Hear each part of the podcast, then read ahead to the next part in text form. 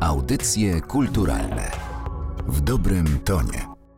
Dzień dobry Państwu. Z tej strony Mateusz Adamczyk. Spotykamy się po raz piąty w ramach audycji kulturalnych cyklu Ojczysty Dodaj do ulubionych, a rozmawiamy z tłumaczami, tłumaczkami, osobami tłumaczącymi o sztuce przekładu.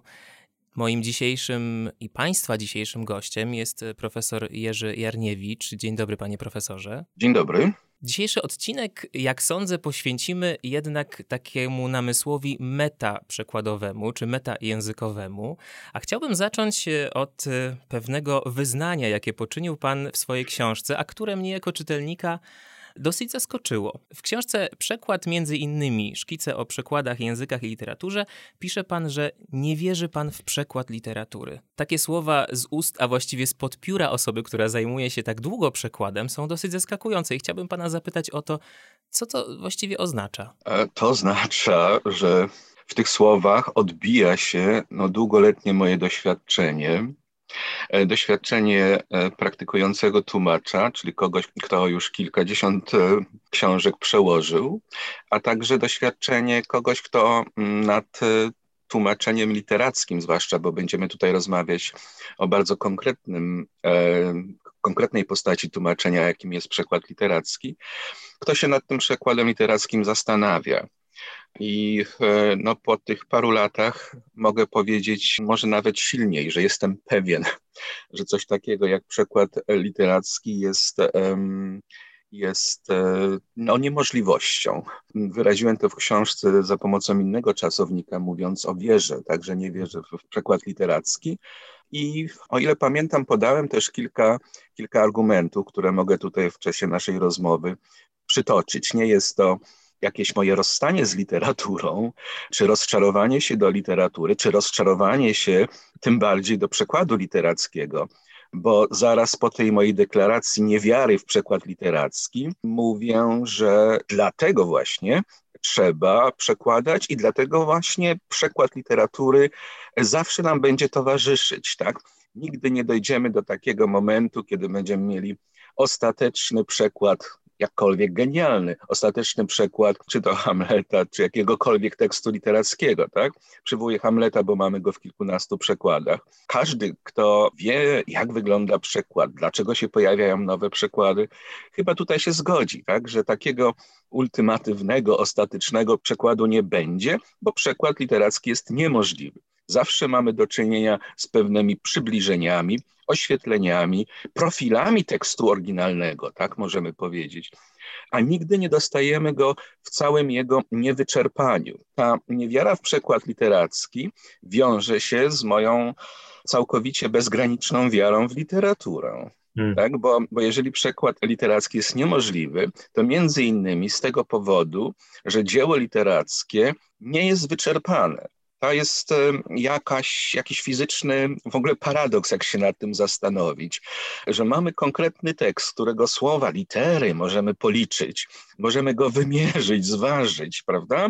Określić jego granice i ten tekst ograniczony, wydawałoby się, co chwila, czasami co parę lat, ale w przebiegu dziejów jest to co chwila, wyłania z siebie najrozmaitsze, z jednej strony interpretacje, prawda? Nie ma nigdy też ostatecznej interpretacji dzieła literackiego, jak i kolejne przekłady. Więc jest to taka studnia, która jest no, nie, niewyczerpana, ciągle zaskakująca nas swoim bogactwem, różnorodnością i możliwościami, jakie nam oferuje. Także to jest olbrzymi obszar możliwości. Tak? Czyli mamy tutaj dwie wewnętrzne sprzeczności. Wewnętrzna sprzeczność samego przekładu literackiego, ale także wewnętrzna sprzeczność postawy wobec przekładu. No bo jeżeli wyznanie brzmi nie wierzę w przekład literatury, a mimo wszystko się tym zajmuje przez tak długi czas, to moje pytanie następne będzie dotyczyło właśnie tej drugiej sprzeczności. Czy mimo wszystko w praktyce pana profesora nie pojawił się taki moment, kiedy ta ta nieosiągalność tego przekładu, czy świadomość tego, że pojawią się jeszcze inne następne i było ich tak wiele przed, nie paraliżowała pana profesora od czasu do czasu? To ja tylko wrócę do tego sformułowania, którego pan użył, że mimo tego, że przekład jest e, niemożliwy i e, tłumaczymy. E, otóż ja postawię tezę może bardziej zaskakującą, że e, tłumaczymy nie pomimo tego, że przekład jest niemożliwy, tylko tłumaczymy właśnie dlatego, że przekład literacki jest niemożliwy. Tak? To, jest, to jest jakby powód czy raison d'être e, przekładu literackiego. A teraz czy świadomość, że istnieje wiele przykładów tego samego dzieła, albo że dzieło literackie stawia przed nami wyjątkowe trudności, czy to nie jest paraliżujące? Oczywiście jest. I to, to każdy tłumacz przyzna. I, I to nawet e, nie jest związane, mówiąc skrótowo, z klasą dzieła literackiego, które przekładamy. To nie zawsze musi się wiązać z tym, że sięgamy po jakieś pomniki literatury światowej i to nas paraliżuje. Często takie poczucie, że może zderzymy się z czymś, co jest nie do pokonania, nie do przekroczenia, może towarzyszyć przy przekładach tekstów, e, nawet też mówiąc skrótowo i mhm. nieprecyzyjnie, popularnych, tak, ale stawiających jakiś opór przekładowi, bo na przykład powstały w slangu, tak, odnoszący się do jakiegoś środowiska społecznego, którego odpowiedników e, w społeczeństwie polskim nie ma tak? czy jakieś kulturowe tutaj różnice mogą być e, no, nie, nie do przeskoczenia, przynajmniej na pierwszy rzut oka. Więc e, no, takie, takie poczucie lęku towarzyszy mi chyba przy każdym, przy podejmowaniu za każdym razem decyzji, tłumaczyć czy nie tłumaczyć. Tak próbuję sobie teraz przypomnieć, jak to wyglądało w moim przypadku, odpowiadając na Pana pytanie, czy podjąwszy się tłumaczenia jakiegoś tekstu, na przykład zrezygnowałem w trakcie tłumaczenia mhm. i chyba takiego przypadku nie było. Było kilka tekstów, których nie chciałem tłumaczyć.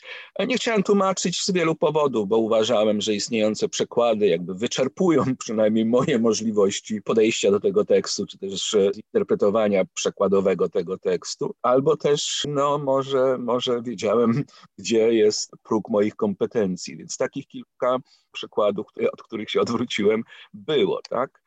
Ale nadal wierzę, że nawet te przykłady, od których odszedłem, których się nie podjąłem, one wszystkie są do zrobienia. Tak? To jest tylko kwestia zdolności, talentu, e, odpowiedniego momentu kulturowego, odpowiedniego mhm. momentu też w dziejach języka polskiego na przykład, prawda? Bo nad tym się tak nie zastanawiamy, ale to nie jest tak, że dzieło obcojęzyczne wchodzi do polszczyzny ze względu na talent tłumacza. Bardzo często ono wchodzi do polszczyzny i znajduje sobie w tej polszczyźnie swoje miejsce, dlatego że, że polszczyzna jest na to gotowa. Tak? Mamy przecież historię języka polskiego, możemy powiedzieć, że no, są takie okresy, w których e, ta polszczyzna nie jest najciekawsza czy najbardziej dynamiczna, a z drugiej strony właśnie też są takie epoki, gdzie, gdzie ona aż buzuje inwencją, tak? Więc y, na sukces przekładu składa się, no, przepraszam za truizm, wiele czynników. To bardzo ciekawe, ponieważ ten język pojawia się w naszej rozmowie już po raz któryś. I ja właśnie o ten język chciałem pana profesora zapytać, bo jeden z wątków to oczywiście stan języka, w którym e, przebywa także tłumacz, ale także to, co tłumacz e, robi z językiem. I tutaj chyba znowu stoimy w takim miejscu, które budzi wiele wątpliwości, bo przecież e, tłumacz, no odejdźmy od tego banalnego i krzywdzącego twierdzenia, że tłumacz wyłącznie przekłada pensetką z jednej strony na drugą.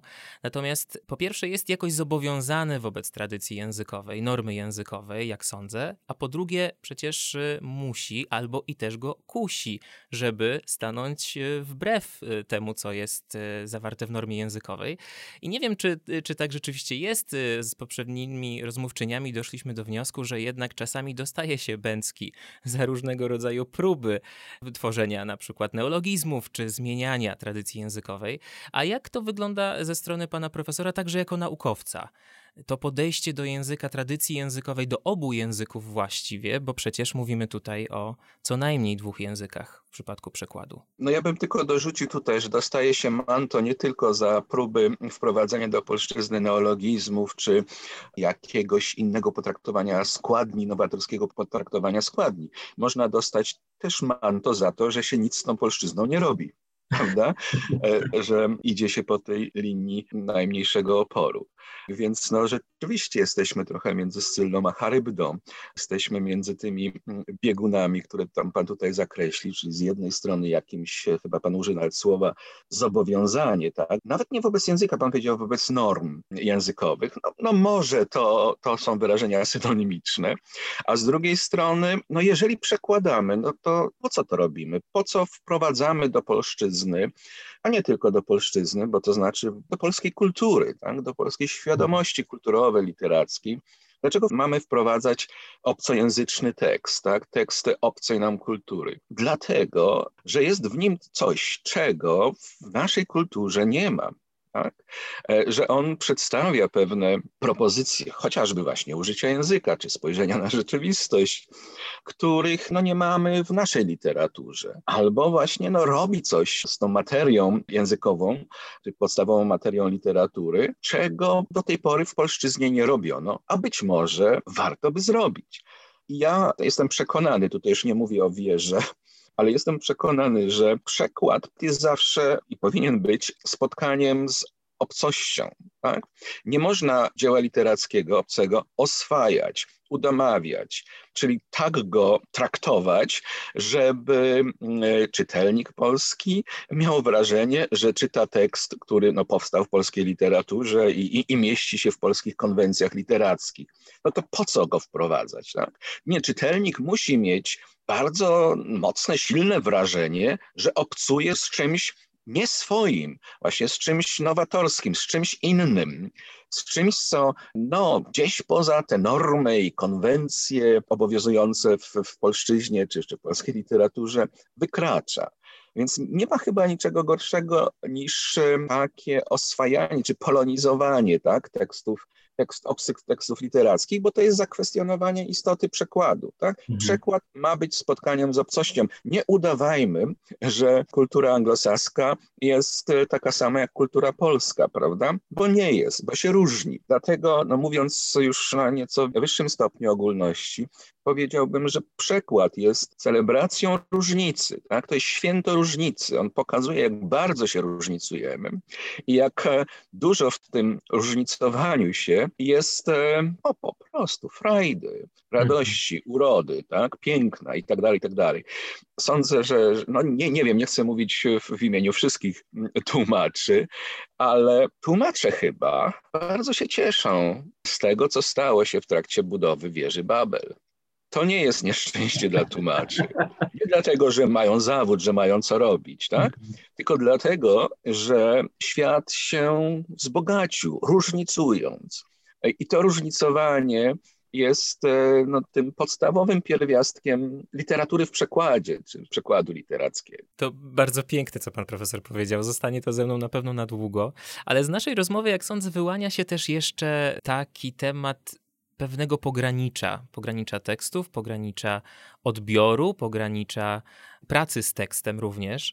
I wydaje mi się, że tutaj dotykamy y, czegoś, co dosyć rzadko poruszane jest przy okazji rozmów o tłumaczeniu, czyli sztuki po prostu. I sytuacji autorskiej, albo i też nieautorskiej tłumacza czy tłumaczki. W jednym ze swoich esejów napisał pan, y, że czasami mówi się o tym, że tłumacze tak jakby chcieli stawać się autorami, jakby to był niedościgniony wzorzec, czy jakaś taka postać, która byłaby na piedestale, do której tłumacze dążą. Jednak y, sprzeciwia się pan temu twierdzeniu, bo przecież są dobrzy i źli tłumacze, tak samo jak są dobrzy i źli autorzy. Ale mimo wszystko chciałbym z panem porozmawiać o tym właśnie, czy napięciu, czy pograniczu między autorem a tłumaczem. Czy to jest tak, że te role są zamienne, one są do pogodzenia, czy one się na siebie nakładają, czy są wykluczające się mimo wszystko? One się na pewno nie wykluczają, e, one na pewno nie są w konflikcie, one się do siebie bardzo zbliżają, a czasami się utożsamiają. Wierzę, jeżeli mogę się odwołać do Pana wypowiedzi na samym początku naszej rozmowy. Albo powiedzmy inaczej, zostawmy wiarę, powiedzmy o pewności. Jestem pewien, że przekład literacki bez elementu kreatywnego, twórczego nie istnieje. Innymi słowy, przekład jest twórczością. Nie da się przenieść tekstu literackiego, który powstał w danych warunkach językowych, w zupełnie innym systemie, w innym świecie, w innym świecie możliwości do innego świata, który daje nam inne możliwości językowe. Tak? Nawet języki tak, wydawałoby się geograficznie przynajmniej bliskie, jak angielski, którym się zajmuję, i polski, są językami o zupełnie innych postaciach. Tak? No długo by można o tym mówić, ale język angielski jest językiem pozycyjnym, a język polski jest językiem fleksyjnym. Tak? Język angielski ma stały szyk wyrazu, język polski ma szyk dość swobodny w zdaniu. Język angielski jest językiem głównie słów jedno- i dwusylabowych. Trzysylabowe słowo w angielskim no, jest bardzo wyrafinowane. Mhm. Czterosylabowe to już w ogóle oczy otwierają Anglicy. W polszczyźnie e, słów wielosylabowych mamy, mamy dużo, a słowa jednosylabowe są dość rzadkie. I tak dalej, i tak dalej, prawda? Można by tutaj wymieniać te różnice. No a język angielski nie ma gramatyki w zasadzie poza strukturą czasów, a język polski tę gramatykę ma rozbudowaną do maksimum. Dlaczego mówię o tych różnicach językowych? Bo czym jest literatura? Jak nie, tutaj mówię ostrożnie, używam tego słowa, jak nie swego rodzaju laboratorium tak, językowym, mhm. tak, to właśnie w literaturze sprawdza się granice języka, wykorzystuje się je do cna, do granic możliwości, tak, wykorzystuje się język, a nawet te granice się poszerza.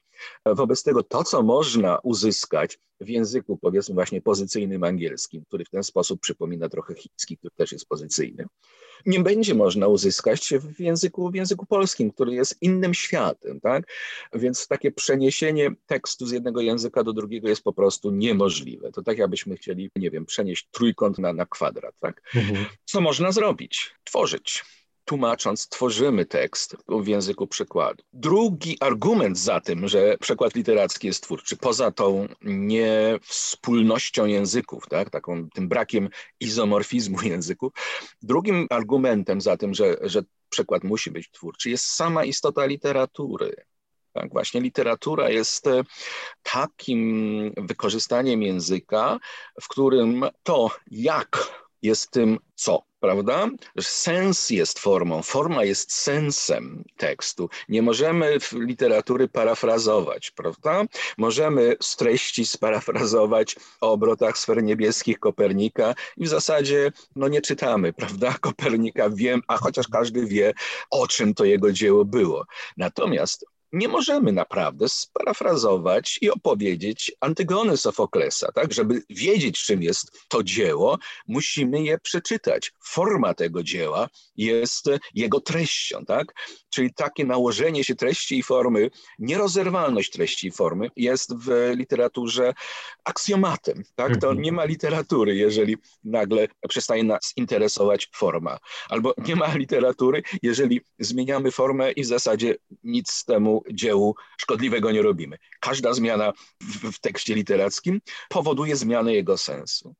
Więc ta tożsamość formy i treści w literaturze oznacza właśnie, że przekład jest niemożliwy, bo tłumacząc, no jednak nadajemy inną formę. Bez tego elementu kreatywnego, bez tego elementu autorskiego, przekład literacki by się nie spełniał, by nie powstawał. I tak jak wspominałem w artykule czy, czy w rozdziale książki, o której Pan tutaj mówił, kiedy twierdzę, że tłumacz jest autorem, albo mówiąc delikatniej, drugim autorem, nie chcę podbijać bębenka, tak? Nie chodzi mhm. o to, żeby tłumacza uszlachetniać, nobilitować, e, walczyć o jego, nie wiem, wyższą emeryturę i tak dalej. Mówię o konieczności. Mhm. Bez autorskiego podejścia do przekładu, przekład literacki nie będzie możliwy. Prowadzę wiele zajęć z, e, z początkującymi tłumaczami, ze studentami przekładu i proszę mi wierzyć, że największym problemem są te przekłady, których ci młodzi tłumacze o tym autorskim, kreatywnym charakterze przekładu zapominają i tłumaczą, jakby tłumaczył Google Translator. Podążają za oryginałem, zapominając, że mają do czynienia z innym żywiołem. Jak są w polszczyźnie, to mają do czynienia z innym żywiołem. A tu się jeszcze nakładają rzeczy, o których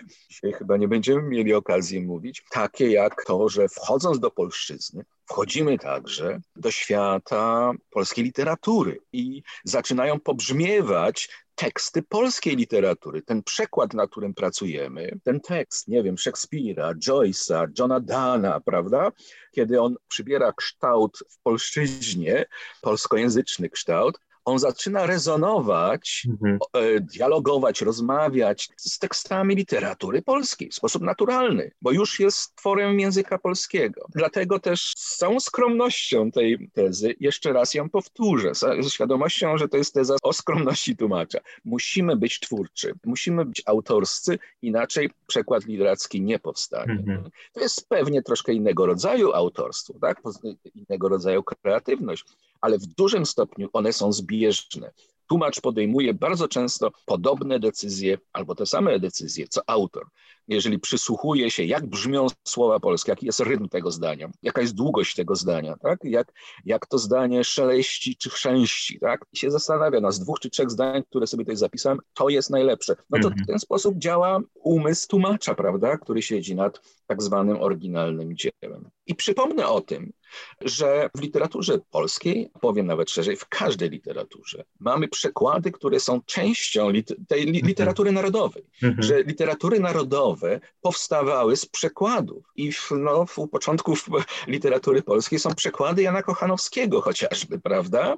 Tak. E, Psał też Dawidów. No to jest dzieło, które, które jest, należy do literatury polskiej. Mhm. Nieco inne przekłady, używam tego słowa teraz mniej precyzyjnie, nawiązania do literatury antycznej, prawda, Kochanowskiego, też są swego rodzaju przekładami. Mhm. No ale to nie tylko w literaturze polskiej się dzieje. Literatura angielska też zaczęła się od przekładów, które były zamówione przez króla Alfreda, czy, czy, czy nawet podobno przez niego samego e, robione. Tak? Mhm. Wykuwała się literacka angielszczyzna z przekładów. No i jeżeli przyjrzymy się takim utworom jak Jaur, prawda, Adama Mickiewicza, mhm. czy to jest utwór Adama Mickiewicza czy Byrona, czy należy do literatury e, angielskiej czy polskiej, unieważniam to pytanie.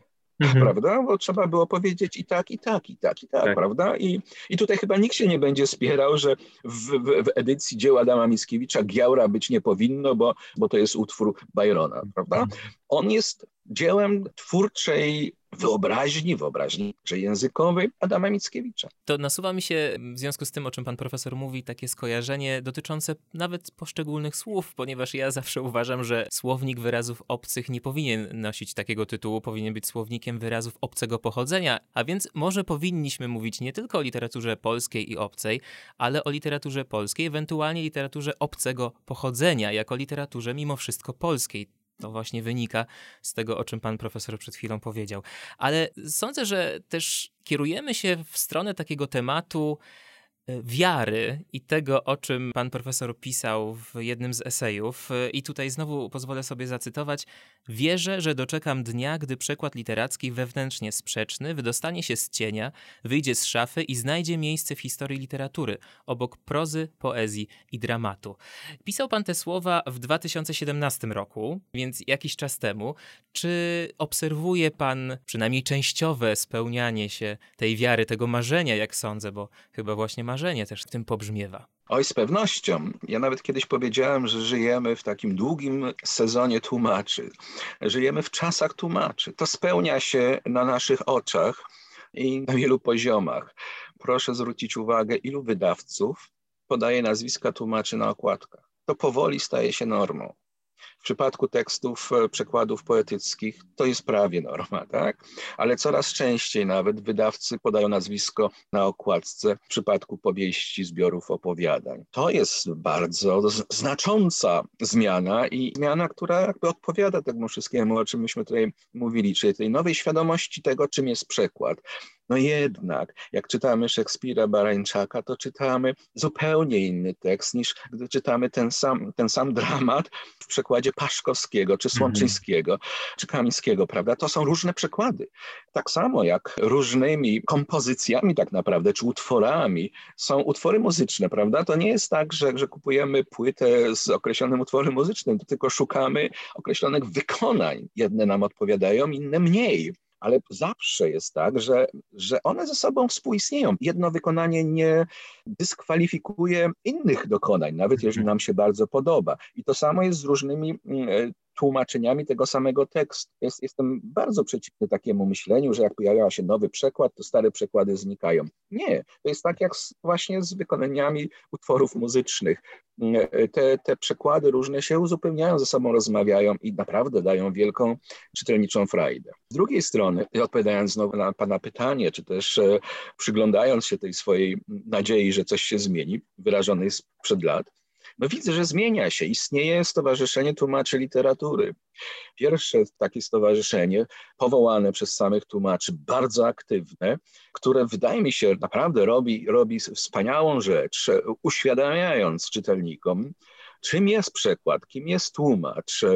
Jedno z haseł, które można znaleźć na różnych gadżetach Stowarzyszenia Tłumaczy Literatury brzmi Szekspir nie pisał po polsku. Ach, taka oczywistość, ale proszę pamiętać, że długo no, nieuświadamiana. Tak? Wydawało nam się, że czytamy Hamleta Szekspira. Nie, my czytamy Hamleta, polskojęzyczni czytelnicy, mhm. my czytamy Hamleta Barańczaka, Słomczyńskiego, Paszkowskiego, prawda? Jakby ten, ten tłumacz przez wiele lat pozostawał niewidzialny. I trzecia rzecz, te role tłumacza i, i, i twórcy, zwłaszcza poety, one bardzo często występują, tutaj nie, nie, nie, będę wymieniał tych nazwisk, bo to jest cała lista i w mhm. mojej książce ją przedstawiam, ale proszę zwrócić uwagę na, na polskich poetów współczesnych, żyjących. Prawie każdy z nich zajmuje się przekładem. I to są przekłady, które są przekładami autorskimi. To nie jest tak, że poeta dostaje zamówienie na przekład. Nie. Przekład staje się kontynuacją twórczości własnej, a twórczość własna jest kontynuacją przekładu. Te dwie działalności się ze sobą spotykają w twórczości konkretnych, konkretnych autorów. To jest e, coraz e, częstsze. Tak? I, I trzecia rzecz, taka, która pozwala mi powiedzieć, że nadzieja się spełnia, no, pokazują się teksty, które są tekstami o takiej niedookreślonej istoty, tak? o nie, niedookreślonej istocie, bo będące półtłumaczeniami, półutworami oryginalnymi. To jest zwłaszcza widoczne w, w, w poezji, w, w, literaturze anglojęzycznej. Dwa lata temu ukazał się przekład Magdy Heidel poematu Alice Oswald, Monument. I to jest przekład bardzo dziwny Iliady Homera, z którego autorka wycięła 80 zostawiła wyłącznie sceny opisujące śmierć kolejnych wojowników i opisy przyrody. Mhm. Tworząc z tekstu Homera, tworząc swój własny, e, własny poemat, zresztą bardzo ciekawy. No takich przykładów jest bardzo dużo tutaj na półce, może widać w tych, w tych mhm. książeczkach. No pewnie co druga, może trochę przesadzam, ale jest e, takim tworem, utworem o nie do końca zdefiniowanej właśnie istocie, mhm. gdzieś zawieszonej między przekładem a twórczością własną. To jest możliwe, dlatego że wiemy, że przekład musi być twórczy, żeby, żeby w ogóle zaistniał. Ale od, wielu lat jestem, jestem w kapitule Nagrody Literackiej Gdynia. -hmm. Przez e, kilkanaście lat ta nagroda miała trzy kategorie, proza, poezja, esej. Od paru lat jest czwarta kategoria, za przekład literacki. Tak? Ta nagroda nie jest przyznawana tłumaczowi dlatego, że przełożył ciekawą książkę, ważną -hmm. książkę. Nie, za przekład jako dzieło literatury polskiej tak? Na gali Nagrody Literackiej Gdynia spotykają się ze sobą poeci, prozaicy, eseiści, i tłumacze jako przedstawiciele polskiej literatury. Mhm. Ja pamiętam kilkanaście lat temu, jak widziałem historię literatury irlandzkiej i ona była właśnie podzielona gatunkowo. I czwartym rozdziałem był przekład literacki. Sobie pomyślałem, a gdzie my mamy takie historie literatury polskiej? Żeby ktoś prześledził mhm. dzieje przekładu literackiego mhm. i oddał sprawiedliwość tym przez lata niewidzianym czy niedocenianym twórcom literatury polskiej, jakimi są tłumacze. To, co pan przed chwilą powiedział, wiąże się bezpośrednio z ostatnim pytaniem, które chciałbym panu zadać, panie profesorze. Znowu o wiarę zapytam. Czy wierzy pan w Nagrodę Nobla za przekład. Czy to jest możliwe? Czy to byłby szczyt marzeń środowiska tłumaczy i tłumaczek? Tak, tutaj chyba pan nawiązuje do, do, do powiedzenia Małgorzaty Łukasiewicz, że chciałaby doczekać czasów. E, powiedziała, że trzeba wymusić, prawda, Nagrody Nobla, żeby także doceniano tłumaczy. No to bardzo ładna fraza i, i ona jest nadal aktualna, bo ona mhm. E, mówi o tym, jak ważni są tłumacze. A mówiąc poważnie, no chyba tego nie doczekamy się z różnych względów. E, najważniejsze, nie wiem, wydaje mi się, że może tej Nagrody Nobla dla tłumacza nie będzie, dlatego że przekład jest świętem różnicy, a Nagroda Nobla chyba jest nagrodą przyznawaną z takiej pozycji całościującej, prawda, uniwersalizującej, gdzieś zawieszającej różnice. Mhm. Więc no, nie chyba do tego gremium bym nie pisał z prośbami o, o dodanie przekładu jako nowej kategorii literackiej. Mhm. Miejmy jednak nadzieję, panie profesorze, że jeżeli nie Nobel, to jakaś równie prestiżowa nagroda, która uzmysłowi rzeszom czytelników i czytelniczek, ale w ogóle także społeczeństwu jako takiemu, że praca tłumaczy to jest po prostu sztuka. Bardzo dziękuję, panie profesorze, za tę rozmowę. Było mi niezmiernie miło i to był ogromny, ogromny zaszczyt. Dziękuję bardzo. Do widzenia. Audycje kulturalne w dobrym tonie.